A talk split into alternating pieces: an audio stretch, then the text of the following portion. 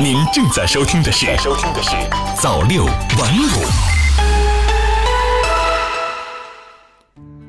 朋友你好，今天是二零一九年十二月二十二号，星期天，欢迎收听早六晚五晚间新闻。今天呢是冬至，阴律随寒改，阳和应节生。中国天文年历显示，十二月二十二号十二点十九分迎来冬至，也标志着我国迎来数九寒天。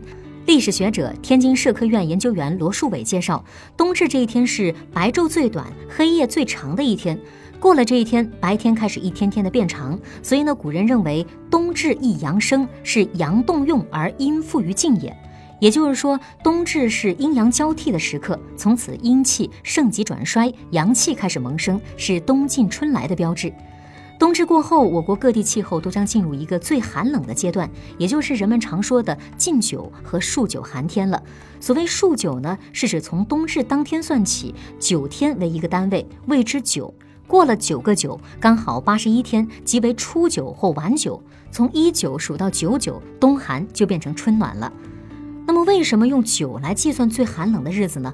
罗树伟解释说，古人认为冬至是阴阳转换的关键节气，九在数字里是最大的阳数，不断的数着一九、二九等等，意味着冬日的阴气逐渐消减，阳气逐渐回升，累至九次便到头了。也有人认为，从气象的角度来说，大致每九天就会出现一股寒潮，而且往往发生在前一个九最后一两天。从心理方面谈，九与九谐音，意为冬天漫长，盼望春天早点来临。好的，以上就是今天早六晚五晚间新闻的全部内容了，感谢您的收听，咱们明天再见。早六晚五，新华媒体创意工厂诚意出品。